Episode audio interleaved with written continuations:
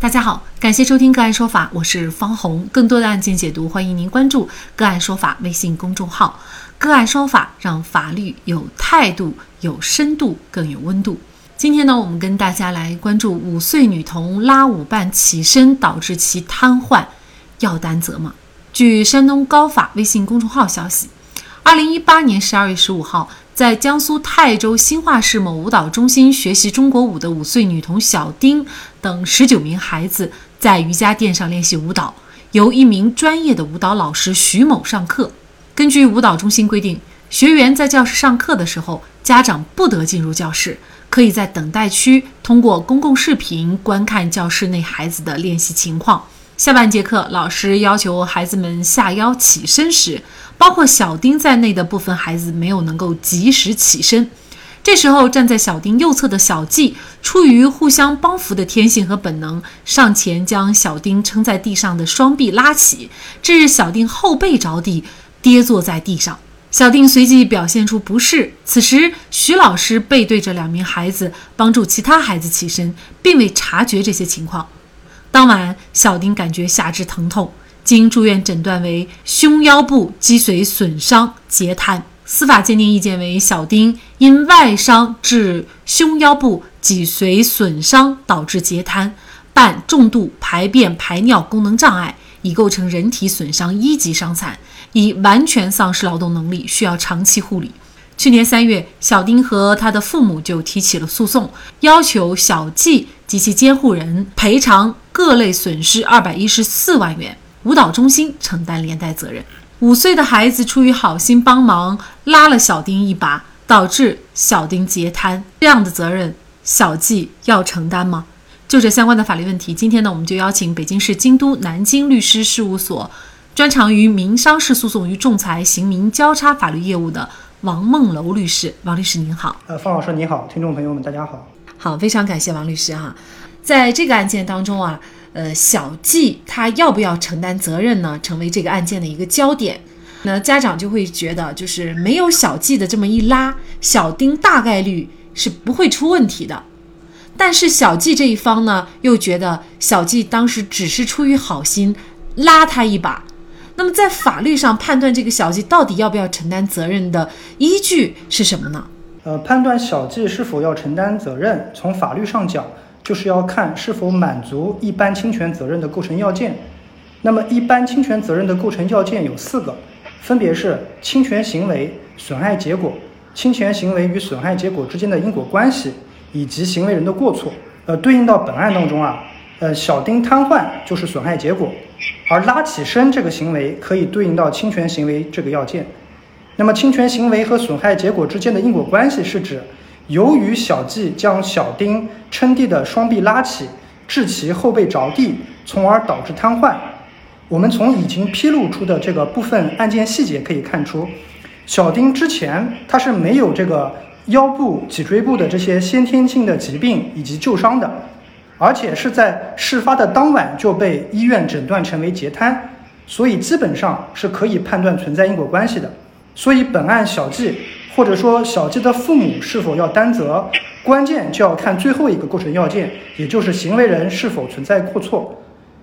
那么民法上将过错大致分为三个等级，分别是故意、重大过失和一般过失。我们依旧可以逐一进行一个对比分析。首先，小季是出于互相帮扶的天性和本能去拉小丁的，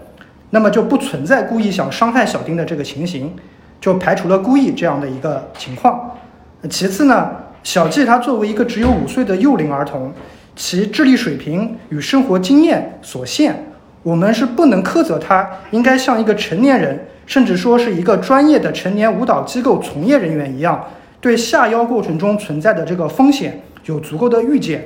因此也可以排除重大过失这个情形。那么，是否存在程度较低的一般过失这个情形呢？那么这就需要法院进行一个斟酌。我这也是我认为，就是一审法院判决小季的监护人承担百分之十的责任的一个原因所在。呃，我想就是一审法院应该是认为，小季他虽然是低龄儿童，但小季的父母作为成年人，应当对这个小丁。在做专业下腰动作时，不适当的拉扯可能会产生运动伤害这样的一个情况有一定的预见性。那么小季的父母如果没有能够及时制止，是存在一般过失的。那么至于这个一般过失的程度，具体能量化到多大，百分之十就是一审法院行使一个自由裁量权的一个结果。那么一审法院呢，确实是认定小季和监护人呢要承担百分之十的责任，也就是赔偿二十一万多元啊。小季不服就提出了上诉啊。到底小季是否应该承担这个赔偿责任？呃，这个案件里面有个非常重要的一个呃情节，就是说这个舞蹈中心啊，在这个新生入学的告知书中是有载明的。那么除这个公开课外，上课期间如果未经老师的许可，家长是不得进入教室，是以免使这个学员分心，影响到这个教学效果。而事实上，小季包括这个小丁的父母，就是小季与小丁的父母，都是在这个家长等待区通过这个公共视频观看教室内孩子的这个练习情况。那么，即使家长想履行监督义务，那也会被这个教育机构排除在外。导致他实际上是无法实际履行这种监督义务的，所以结合这个重要的一个案情来看，我认为这个二审法院的判决是呃更正确的。我我个人也是认为这个小季是不应当承担这个侵权责任的。那么舞蹈中心需要承担责任吗？呃，因为在这儿我还想着重强调一个概念啊，叫做这个举证责任。那么根据这个民事诉讼中这个举证责任的一个分配规则。证明小季啊和和他的父母，小季的父母存在过错的举证责任，其实是在作为原告的小丁一方。也就是说，如果小丁他是无法举出足够的证据，充分证明小季及其父母存在一定过错的话，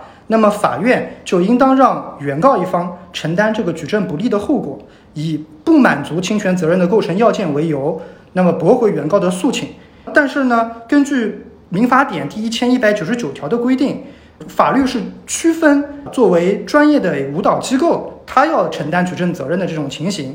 因为根据民法典第一千一百九十九条的规定，那么对于无民事行为能力人在幼儿园、学校或者其他的教育机构学习和生活期间受到人身损害的，幼儿园、学校或者其他教育机构应当承担侵权责任，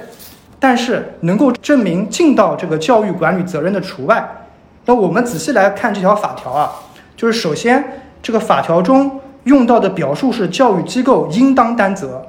就可以显示出该条的这个立法本意就是要让教育机构对无民事行为能力的幼童承担更重的注意义务和监管责任。那么，教育机构必须要无条件背锅吗？答案当然也不是的。那么，法条的后半段就阐明了，机构如果想不担责，就只要举证证明其已经尽到这个教育管理责任就行。但这里就回归到我刚才强调的这个举证责任的概念，我们不难发现，这次的举证责任就不再是分配给原告，也就是这个小季这那个小丁这边，这次是分配到了舞蹈中心。具体到本案中，那么舞蹈中心就需要举证证明其教学的这个舞蹈动作是适宜五岁幼童的，并且也是尽到了足够的这个教育管理责任，否则按照法律规定。就采取了一个叫做过过错推定的这样的一个原则，那么就推定其存在过错，并且要因此担责。法院二审呢是撤销了一审的判决，作为小季来说呢是不需要承担责任的，而舞蹈中心呢是要承担。全部的责任，也就是小丁的人身损害赔偿责任二百一十一万。也就是说，呃，二审对于小季是否承担责任这方面呢，对一审是进行了一个否定了哈。嗯，事实上，在现实生活当中啊，就是作为这种呃，尤其是伤害比较严重的、后果比较严重的案件，呃，因为小丁呢，他这么小的年龄就全身瘫痪。那么，作为这个相关的行为人呢，可能有的时候法院根据公平原则哈，或者是其他的一些依据呢，会判定呃，比如说像本案当中的小季要承担一小部分的责任。那么您怎么看这个二审判决的意义呢？呃，我认为啊，这个二审的判决是充分考虑到了就是一般的主体和像这个教育培训机构这样的特殊主体。在承担侵权责任时，举证责任是有明显不同的这一特点。那么，特殊主体是需要采取过错推定的这样的一个规则，但一般主体就不需要。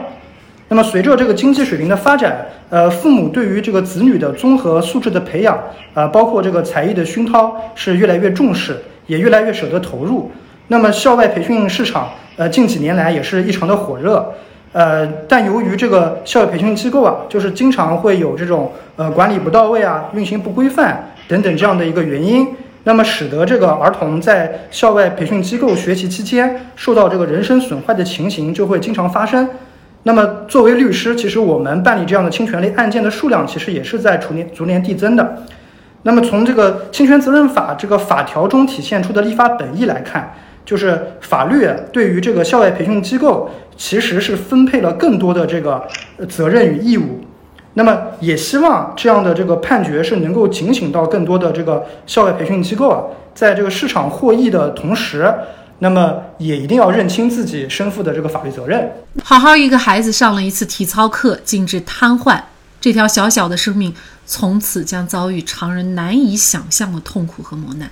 无论是学校还是培训机构，一定要加强安全意识。孩子的问题容不得半点马虎。好，在这里再一次感谢北京市京都南京律师事务所专长于民商事诉讼与仲裁、刑民交叉法律业务的王梦楼律师。那更多的案件解读以及呢我们的线上视频讲法内容呢，欢迎大家关注我们个案说法的微信公众号。另外，您有一些法律问题需要咨询，都欢迎您添加幺五九七四八二七四六七这部手机号的微信号向我们进行咨询，我们会将您的问题转给我们专业资深的律师进行解答。好，感谢您的收听，我们下期节目再见。